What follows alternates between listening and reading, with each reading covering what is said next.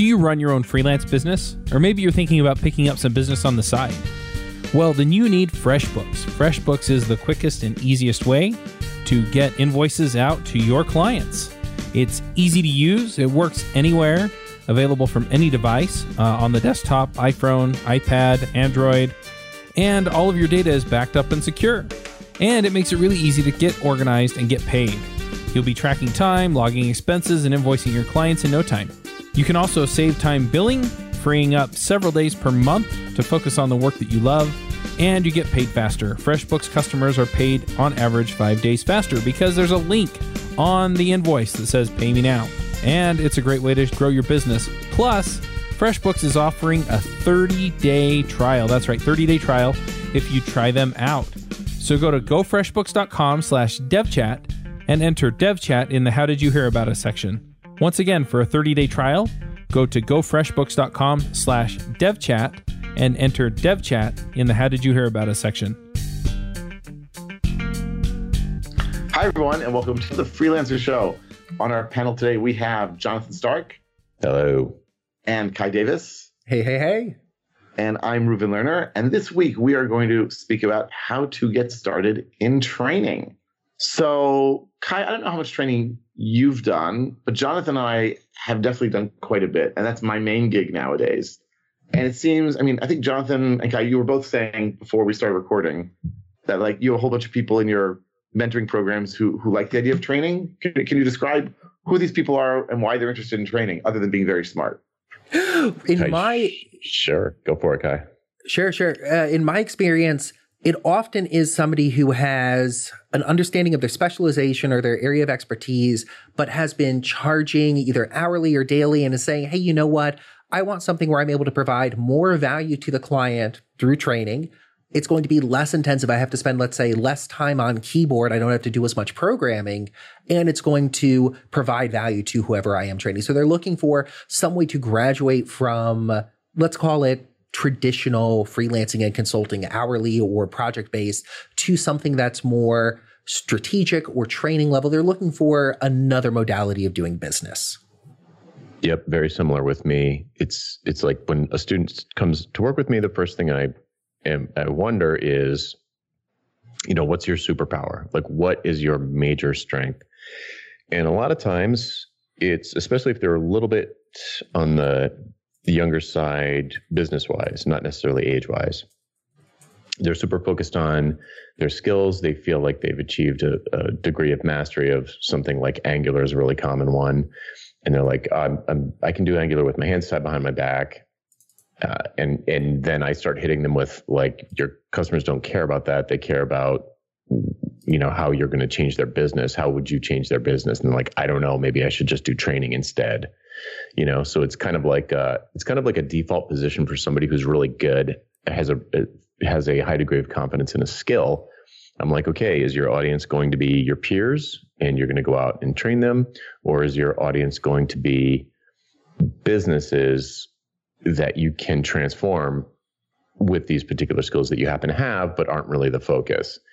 And I, I think some people are are actually cut out to be trainers. Some people are natural educators, and other people are just sort of retreating to that because they're a little bit nervous to have the conversations with past clients and potential clients about what value being great at Angular actually would bring to a pizza place. So, so for some people, I think when I talk to some people, I get a sense that certain ones are are natural fit and they should do it, and other ones are maybe it's a it's a a little bit of a cop out maybe. Mm-hmm. But I one thing one thing I do I'm curious to just sort of plant this seed and we can maybe talk about it over the course of the episode. I'm curious. I tend to tell people that running a consultancy where you're doing either advisory work, let's never mind advisory work. Let's just say you let's just say you're one of those companies that's we do angular development and training.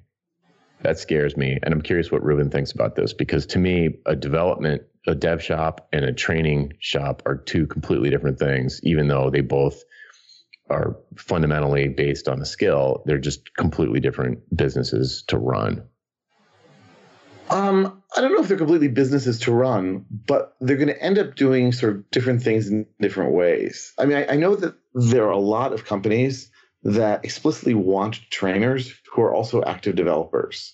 That, from their perspective, someone who's not in the trenches every day doing development, encountering problems, um, is just going to, over time at least, lose their connection, lose their touch.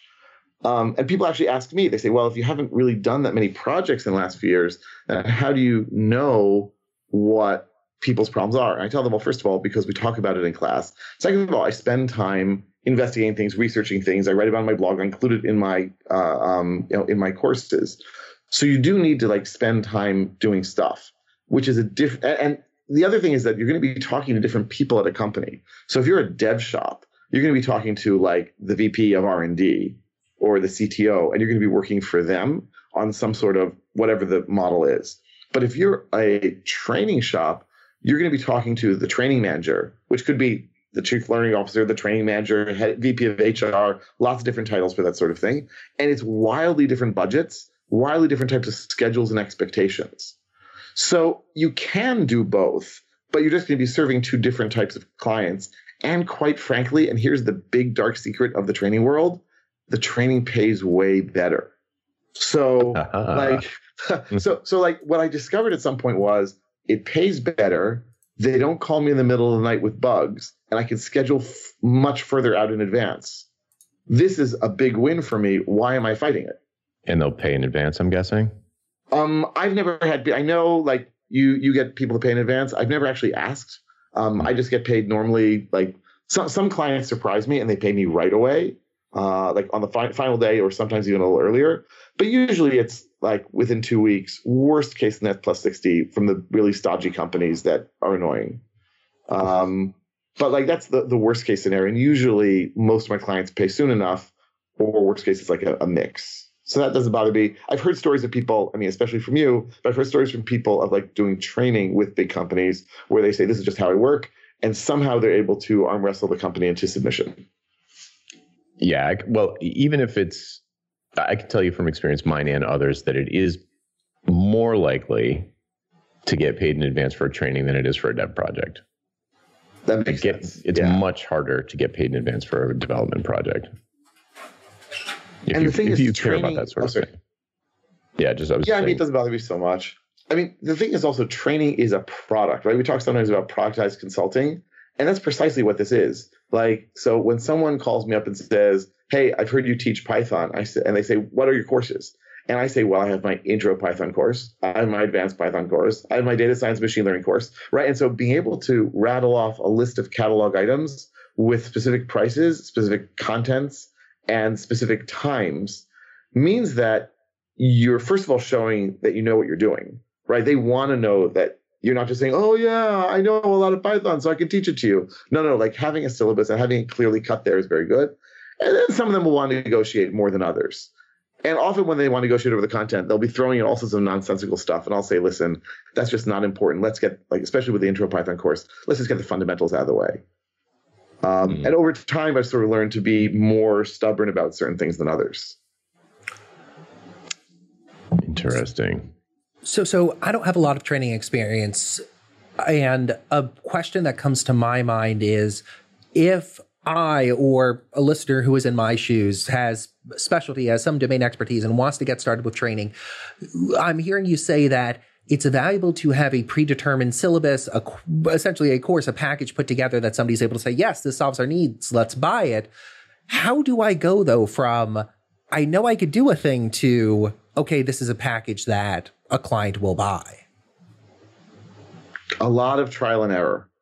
Um, I mean, that's like that's the unfortunate truth. I I look back at some point last year or so at some of my first syllabi that I had and sent to clients, and it is just you know facepalm embarrassment.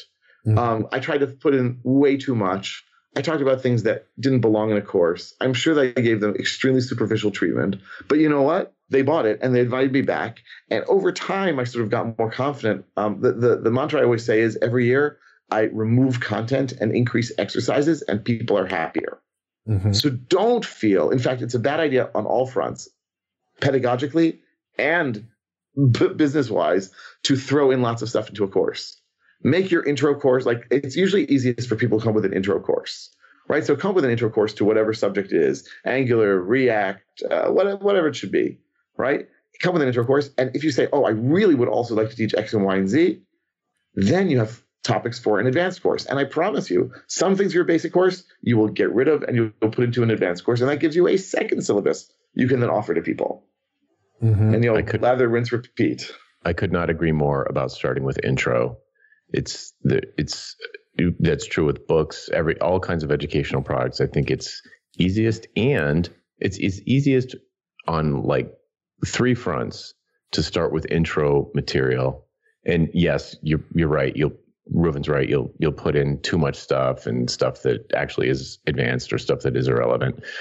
But if you start with intro, it's you you've kind of got the largest possible market, and they're the ones that are going to be the most blown away by how awesome your course is. Mm-hmm. Where if you start off with the really fancy stuff that you like to do every day, or the stuff that really floats your boat, and you're an expert, then you're going to have the the toughest audience and you're going to have the biggest problem with imposter syndrome. You're going to have the smallest audience mm-hmm. because there are, is going to be just, just logically, there are going to be fewer advanced users of a particular framework or technology. You could perhaps charge more for an advanced course, but it's going to be harder in a lot of ways. So I, I could not agree more with starting at intro level and uh, going from there, learning as you go. I would also say, like, I oh sorry. No, no, please. I mean, I, am teaching my second advanced Python course, or starting the second one. Uh, started today, second one in the last week, and advanced courses are hard in a whole lot of different ways. In addition to everything Jonathan said, an incredible variety of people will show up to an advanced course. So today, I was supposed to have 16 people in the class. Half of them dropped out in the last week because they had work pressure. So eight people showed up. Of those, there's an advanced Python class, mind you. Two have been using Python every day for the last few years.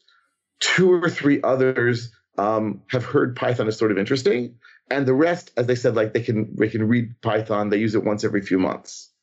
So an advanced class is going to attract that sort of variety that makes it much harder to teach because you're going to be constantly trying worrying is it too advanced is it too easy if you start with an intro course you can say this is for people with no experience or if people come with some experience they know to expect that there'll be some things that bore them. Yeah teaching to advanced there's another another thing that teaching to advanced students is difficult where they if it, you know good luck if you find one that disagrees with your spaces versus tabs or something like and, and and the other and or maybe has really really deep expertise in a particular particular uh, edge case aspect of the technology and will fight you like crazy on it or will or will flat out know more about it than you because like you might have a more broad experience across an advanced spectrum of topics but this person works you know, on the like web, for example, you know, they work with local storage or they work with service workers all day long. So I could be teaching an advanced front end course and somebody's like, oh, well, pff, you know, that thing you did with service workers is a little out of date because they're about, you know, blah, blah, blah. And like, and, and that's just one tiny piece of like a whole, you know, three day class. It, so, it, and that's fine. Like, I know how to deal with that. Like, be like, all right, that you're probably right. You you know, you tell us how what should I change? You know, I don't care about that. It's fine with me. I don't have an ego about that kind of thing. But that can I, really throw a new teacher, a, a new instructor would be like, oh. Right, right. And I I have several sort of phrases, canned responses, ways I deal with that. First of all, I tell people that more than 50% of what I teach is based on people's questions that I didn't know how to answer, and I go and I research it and then include it in the course in the future when it's when it's relevant. Second thing is I say, look, like now I have homework, right? So now I have to go back and figure it out. And I'll come back to you and tell tell you what it is. Um, and just in general, if you tell the student, wow, I didn't know that. Thank you so much for sharing that. And if you're honest about it, like if you want to learn, uh, if you say like, you know, one of the best things about teaching this class is that I get to learn new things, their ego will be gratified and satisfied. And you don't have to tell the next time you teach the class that you didn't know this a week ago. Right? Like they, don't, they yeah, don't yeah. know. And as far as they're concerned, you you're the coming as the big expert. And you're showing them a brilliant new technique. Yeah. Um, so so but be I'll do it. positive about it because that will happen. I, I Yeah. I do a, I do a, a similar thing where if somebody asks me a question that I, I have no idea what the answer is, I'll be like, wow, I should probably know the answer to that, but I don't. Does anybody here know the answer? And sometimes you'll get someone that'll be like, yeah, the security policy for this particular thing works like this. And it's like, oh, sounds like, you know, and then they feel smart in front of their peers. Uh, we've gotten past the issue and moved on. Or someone will say, or no one will raise their hand. No one knows. So then it's like, I don't feel as bad that I got stumped. And I might, if we have time, I'll say, let's figure it out together right now. And then you can see how I would approach tackling a problem like this, which is sometimes more valuable than just, you know, uh, here's what the, the concatenation operator looks like.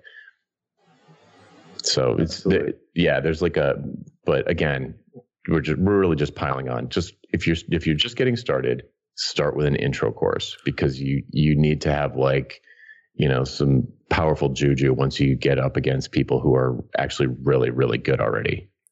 So, so here, here's a follow up question. Let's say I decided to start with an intro course. How do I determine what I want that course to be on? Is it by looking at my discipline, looking at my technical knowledge, looking at uh, uh, what the companies need? How do I put all this together for that first intro course?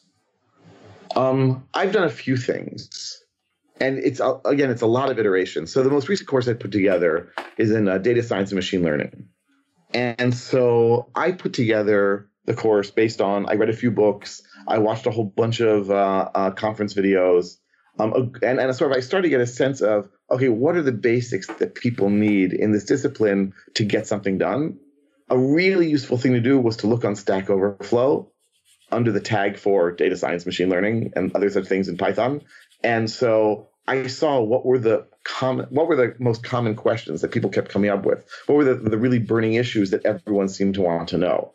Mm-hmm. And so then I put together what seemed like a good syllabus. I went and taught it the first time, and it was terrible.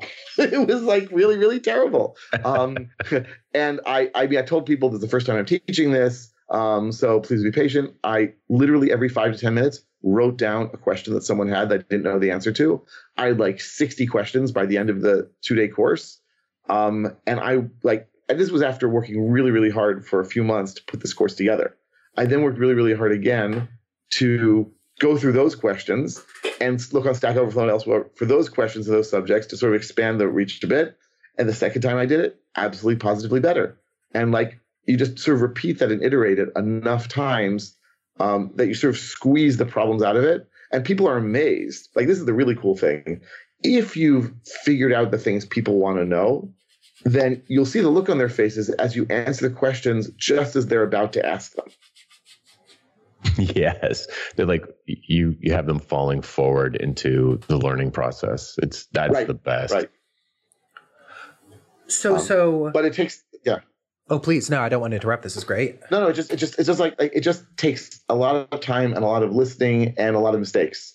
Uh, which is why, by the way, I strongly recommend that anyone who wants to teach do it first at user group meetings, at meetups, on webinars, because you will feel yourself as you're teaching where things are rusty, not obvious, where your examples fall flat. Um, and better to fall flat with a free audience or volunteer audience um, than a paying client. There's a subtext here that I want to call out, which is that knowing your subject matter cold does not make you a good teacher. So, oh, yeah, you, it's obvious. It's obvious. I mean, maybe it's obvious in what we're saying, but I feel like it's not obvious. Like just because you're a genius at Angular does not mean you're able to to translate that into something comprehensible to someone who is a complete noob at Angular. And being able to structure a course and pace it and hit your timings so that people can have lunch at a reasonable point in the day, you know, there's a there's a lot to it. So uh, it, that kind of goes back to my thing earlier about you know it's really it's two different it's two different disciplines. Doing a dev pro, you know have running a dev shop and running a training shop it's two different disciplines. It's not that you can't do it but it's you're serving two masters at that point. This is known as pedagogical content knowledge right? The content knowledge is the the knowing the say programming and the pedagogical content knowledge is knowing how to explain the programming to other people and it is definitely a separate skill And anyone listening who has ever been to college or university is very familiar with the brilliant, I'm probably familiar with the brilliant professor who does amazing research who cannot teach to save their life. Right? So don't be that person, which means that you're going to have to work on your teaching techniques. How do you introduce things? What are your examples? Uh, what stories do you use? What jokes do you use? Um, right? It's really, in so, so many ways, um, I compare it to being a stand up comedian. Like, mm-hmm. you, you, you're up in front of an audience, you need to grab their attention. And every day you're going to sort of watch their reactions to things you say. And you say, okay, this joke worked, this joke did not. And you're going to keep improving until you sort of get rid of the bad stuff and you'll keep trying new things. Um, yeah. How do you get the first paying client? That's the hardest question and I don't have a great answer. I have a few okay answers. I don't know, Jonathan. Why don't you give it a shot first? yeah, I'll I'll start while you think about it. So, uh, originally, so my mm, thinking back, my first series of training gigs were teaching the uh, FileMaker professional training series, which was super a, a super great way to enter into the teaching training because it was a curriculum that was put together by the company. So FileMaker Inc. creates a bunch of software products, including FileMaker Pro.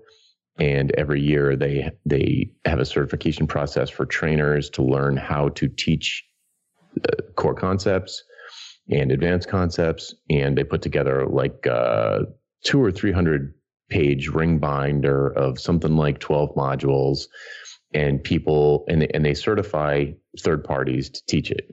So I went around and and did that. I cannot honestly remember why I was qualified for the course I, to, to to become a trainer. I can't remember that, but uh, I I expect that people could figure that out. So you know if you if you if there is such a thing still in the world to teach somebody else's training class, that's a very interesting thing to do because it gives you a little bit of a training wheels entree into the market.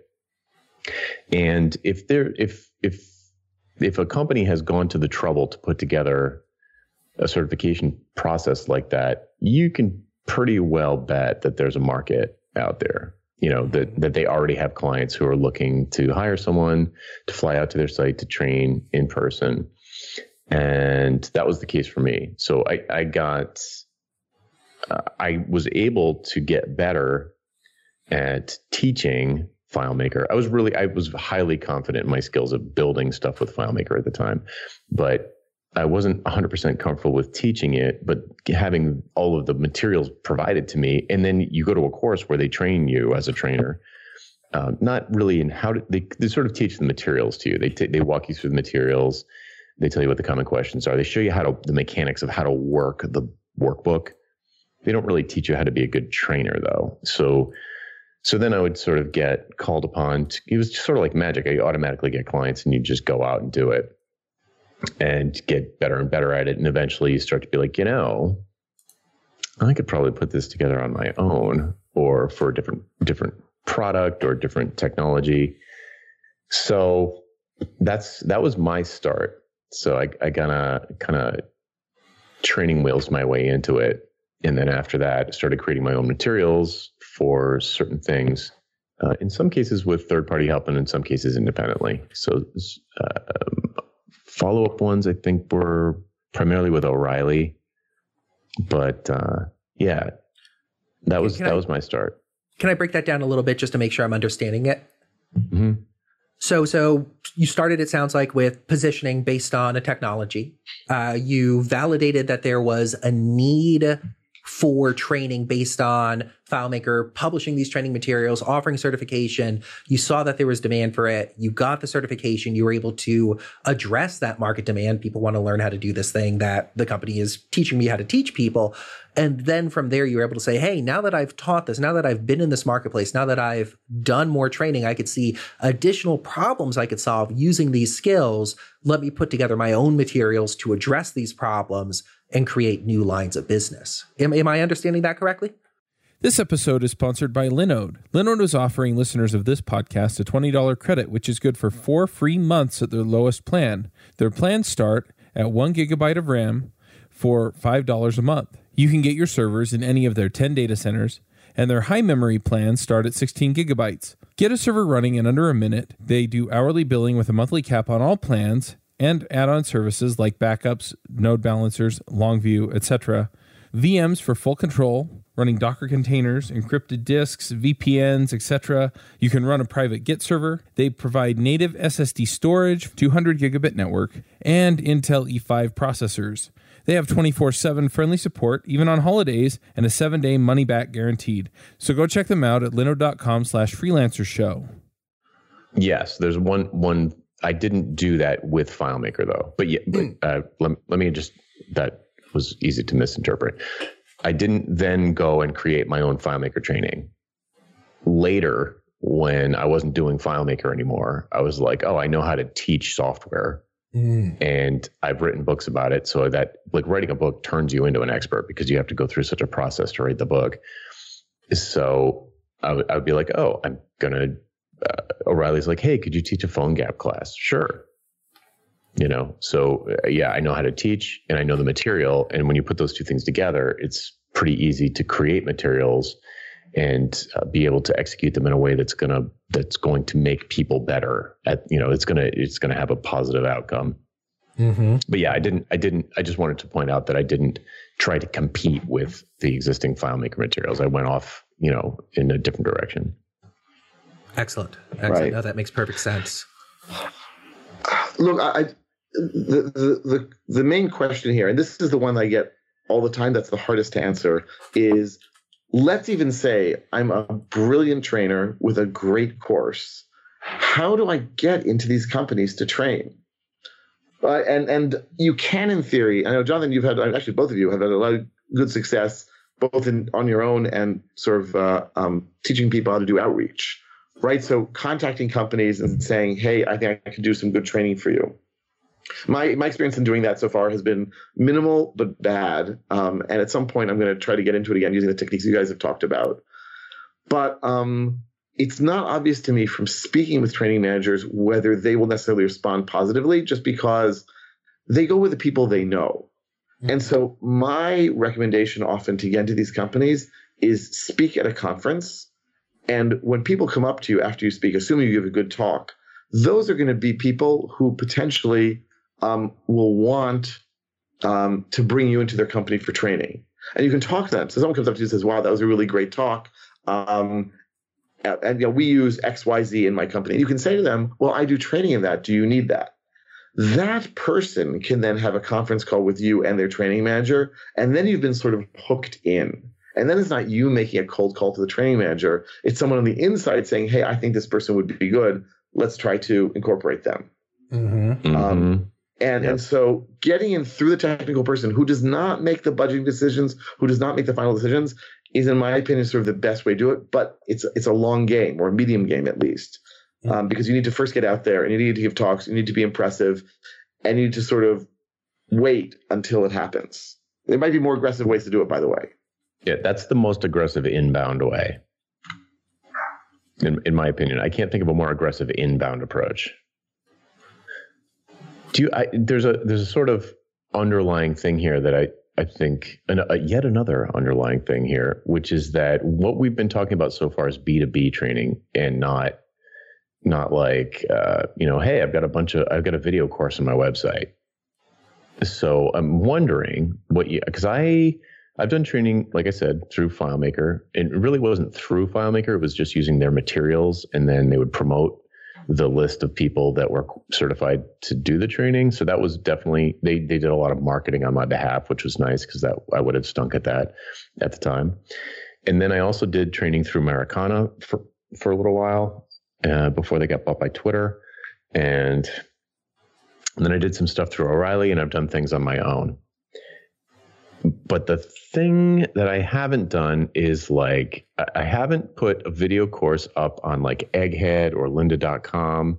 And I wonder if that is another, another decent inbound approach where you've got a video course that a lot of people are, are watching. And then they're like, look, uh, I need to get this person to come in and teach us directly, or does it cannibalize that kind of work? Do you have any experience with that, Reuven?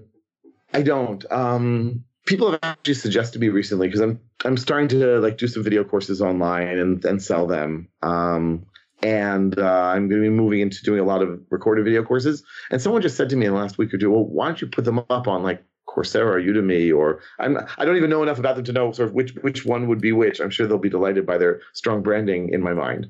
Um, but and their their point was put it up there, charge ten dollars, twenty dollars, and get your name out to a whole lot of people. Um, it could be it could be that that works very well. I, I wouldn't be surprised if there are people that do that. My worry though is that those marketplaces are so saturated with people teaching just about anything. What are the odds of someone finding my course? Whereas I put time and effort and money into growing my mailing list.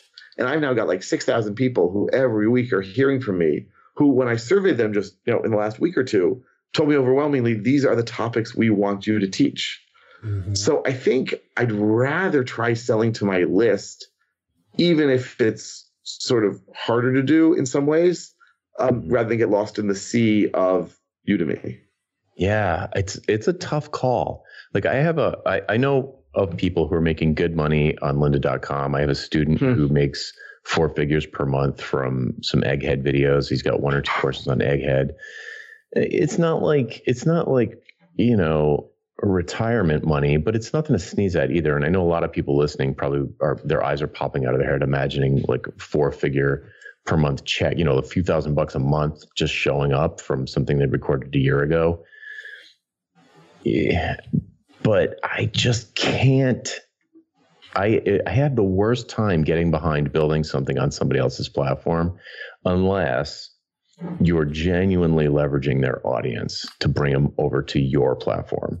Mm-hmm. So you know, making a name for yourself. So like you know, there's there I, I could imagine writing a book for a mainstream publisher again, even though I've really really been blown away by how awesome self-publishing is. I could imagine going over to you know, a penguin or something, or Harcourt Brace or whatever, whatever the late, I don't even know. They're they're all like consolidated now. But whatever the big business publisher is these days, and doing a business book that's sort of about trading time for money or or the evils of trading time for money, and and I, but it would be a strategic move, and maybe there'd be an advance, and maybe there'd be a you know maybe it would be you know, on lists and stuff, but that wouldn't be the point. It would be a strategic move to leverage a big publisher to attract people to expensive problem, you know, and like it's it's really it's just like a, a piece. Of, yes, maybe there would be some money, maybe it would be a lot of money, but really I see it as like something way, way, way up the, near the top of the funnel, and it's not even the main thing. So I see it as more of a promotional move than, or a marketing move than like a, a product, even though it is technically a product. So if there, if if from a strategic standpoint, dear listener, maybe you know someone that you could talk to that that has had good good success with something like let's just say egghead or front end masters there's like a million of them maybe they've had good success with that but and you are like, oh yeah, that I'm going to try that too. Look past the money that they're making and find out if they've gotten any customers from it. Mm-hmm. Because that's to me, to me, that is the difference between just getting by and and actually getting ahead. So if you're not getting, this is why I don't sell on Amazon because I don't I don't get the contact information. Like I don't know who has my book. That drives me crazy. So I never thought of that. Yeah. Wow. I, it never occurred to me.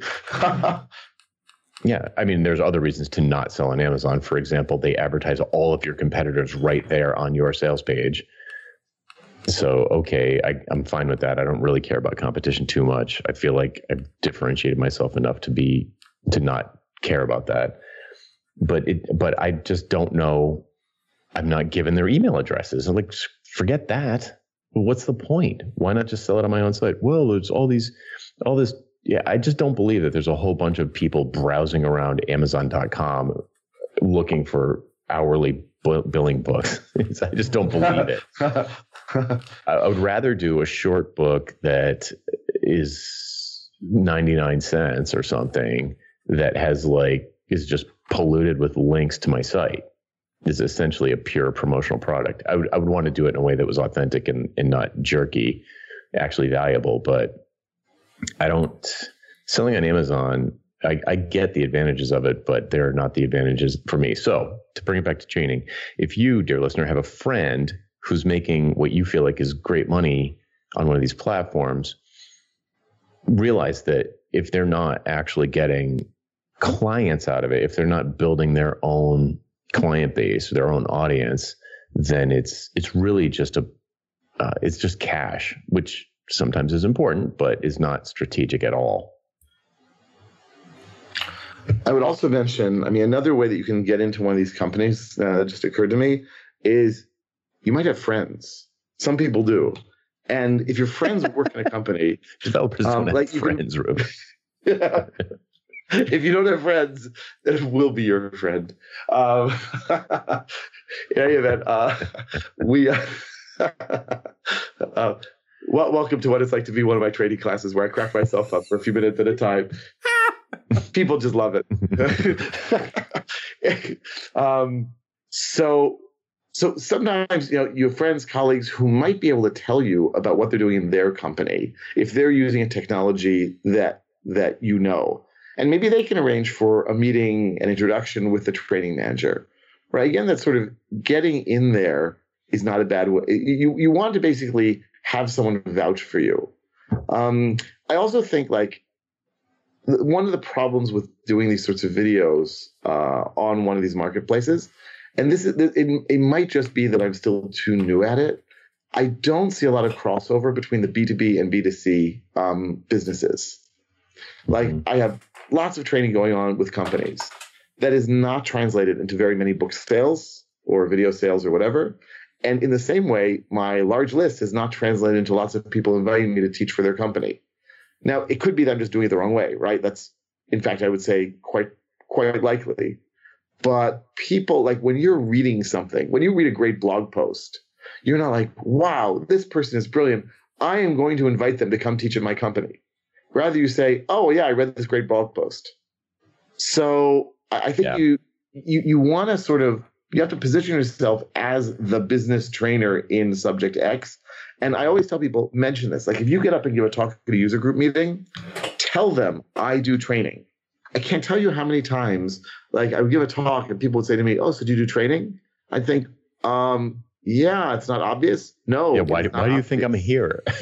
right, right. It is not at all obvious. No, it's not. 100%. Yes, yes, yes. You have to plant the seed. Even if you, and and I, am per, I'm extremely gun shy about selling from the stage when I'm doing a training, but you can at least say something like, you know, in my training courses, I teach students da da da da da, da you know, like make some reference to it just to like yes. plant that seed that there's like uh, that light bulb. Some so someone in the audience would be like, oh, that's a great idea.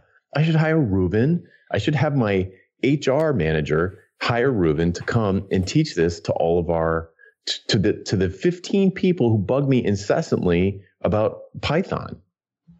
Well, I'll just have Reuven come in and teach them, then they don't have to bug me anymore. And it get it can get even better because somewhere like there are was it someone once said like you know 80% of everything is crap, something along those lines. Like oh, there are a lot of trainers out there who are making money and doing a terrible job. And so if you plant the seed at the right time with the right company, someone's going to say, wow, we, you know, we just had someone come and do a terrible job training in technology X. This person teaches technology X. I see them on stage right now. Let's invite them in. It can't be worse, and it might be a lot better. right. Yeah. If you want to get a little bit more um, persuasive, you could say, you know, if you've got like a big, you know, oh, when I taught this class for Cisco, they had these kinds of questions because you know that relates to their business. But you might have different kinds of questions. And what did i just say? I just said i taught training at cisco. That's right.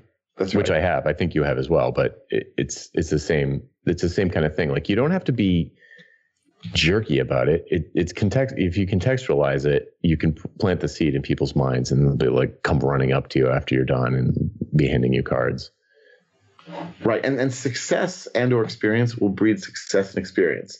First of all, if you teach at a company and they like you, they will invite you back. right? They will invite you back for the same course and you can then upsell them on additional courses. Why do you think I have an advanced Python course? Because they came to me and said, people want advanced stuff. And I said, oh, sure, I can do that. Um, and now it's almost inevitable that a company that comes to me for an intro course will then ask me to do an advanced course. Like it's, mm-hmm. it's, it's almost clear. Um, and secondly, people in high tech move around. And so the number of times that companies have called me saying, yes, we heard from one of our employees who at his previous company attended one of your courses, that is just more and more common as time goes on too. And so yeah, over time, you don't even have to market yourself. Yeah, like like the, the nature of high tech will just sort of do its work for you. If you're yeah, but you are playing a, a medium to long game. You know, it's it's Absolutely. you're fairly soft sell and lots of lots of planting the seed, lots of kind of kind of uh, just do a great job and the word will spread sort of sort of approach, which is great. Uh, I think it's it's tough to you know when with with someone who's just getting started, it's you you don't have that right. So what are what are some of the common questions that people have when they're asking you about getting started with training? Like what are the what are the real stuff that maybe you've almost forgotten about if people weren't asking? Um, you know, besides uh, you know putting together a syllabus, uh, besides sort of who do I reach out to? Oh, here's here's a trick. You can sometimes look because a lot of times if a company wants to wants training in a subject, it's because they can't find people who already know that subject. So sometimes it's I, I've gone through like help wanted lists. Like company X is looking for Python developers. Oh, that means they need Python training. right? Because because they're not going to be able to find them, and so you can possibly pitch to them. Hmm. Um, it, it's it's you you want to again like I think you just want to find people who have that need, who recognize that doing training will will bring them up to speed faster. Um, look, you can call it uh, like if you're in if you're a developer and if you've been working with any development shops using that technology, ask them, right? Say say you know, who are your clients or what companies have you been working with that are using this that that need more help that you've been doing right that the dev shop has been giving them additional development time for.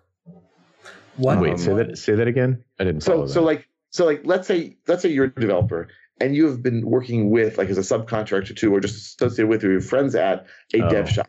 That okay. dev shop might be doing contract work for a company, and that company then could use extra help, extra hands and brains that know Python, JavaScript, whatnot. Gotcha. And so that might be an opportunity. Like they might know who's desperate for the technology that you know, and thus you can pitch to them.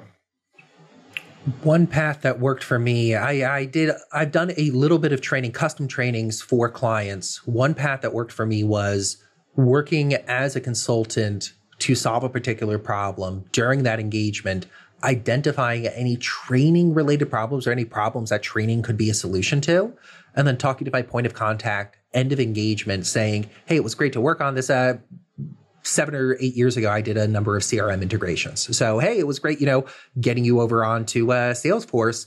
Let's talk about training your team on how to use Salesforce effectively. And I found it to be a uh, not an easy upsell, but a natural upsell. It would make sense. Oh, yeah, we just invested in getting this thing. We probably should make sure our people know how to use the thing.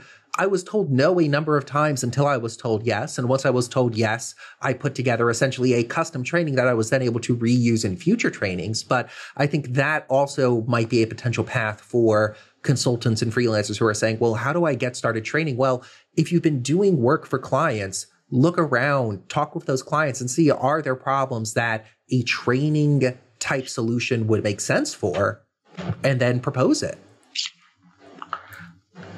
I'll tell you my one worry with doing so. So the advantage of doing that is that they know you, they trust you, and getting in the that's a great way to get in the door. The danger with that is that it's not going to be from the training budget, or they're not going to pay this training sort of money. But it could be that's not what you have to optimize for, right? Mm-hmm. You you don't necessarily need to be optimizing for highest uh, income right away. You want to be getting your foot in the door so that you can then tell other companies, hey, I just did training for company X, and they've invited me back, right? It gives you that seal of approval.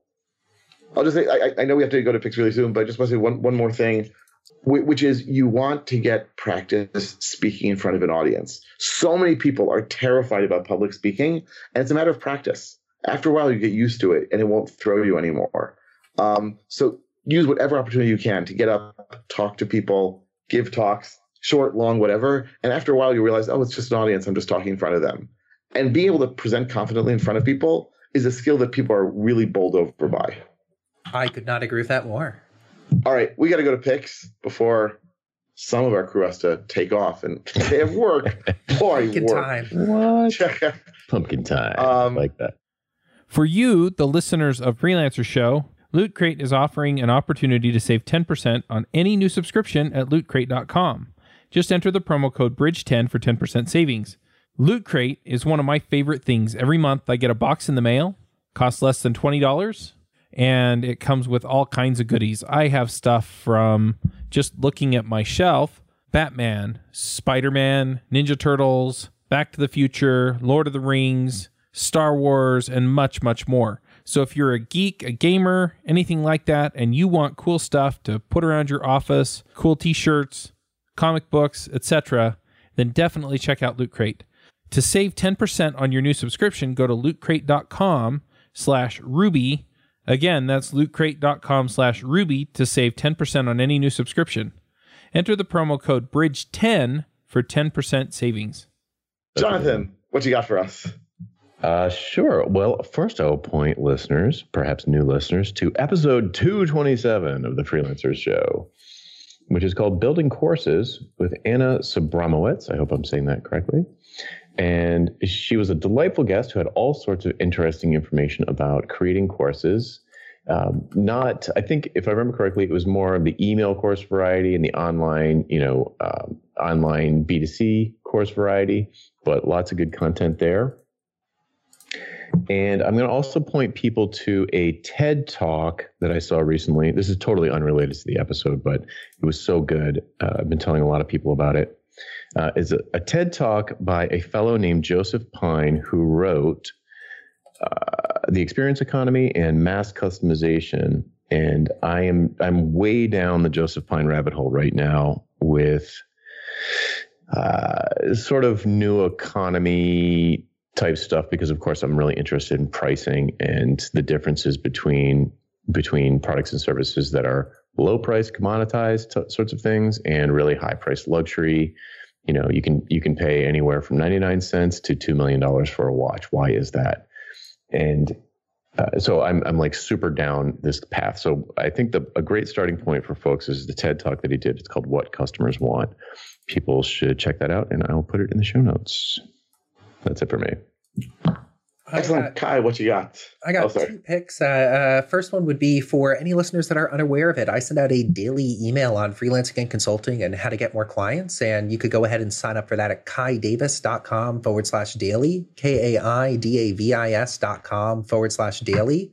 My second pick is actually a fiction book by Robin Sloan that I absolutely, absolutely love. Uh, he's the author of Mr. Penumbra's 24 hour bookstore, but he also just released Sourdough, which is a very beautiful and intriguing story of uh, uh, creating things within the tech culture. It's a fiction book that explores.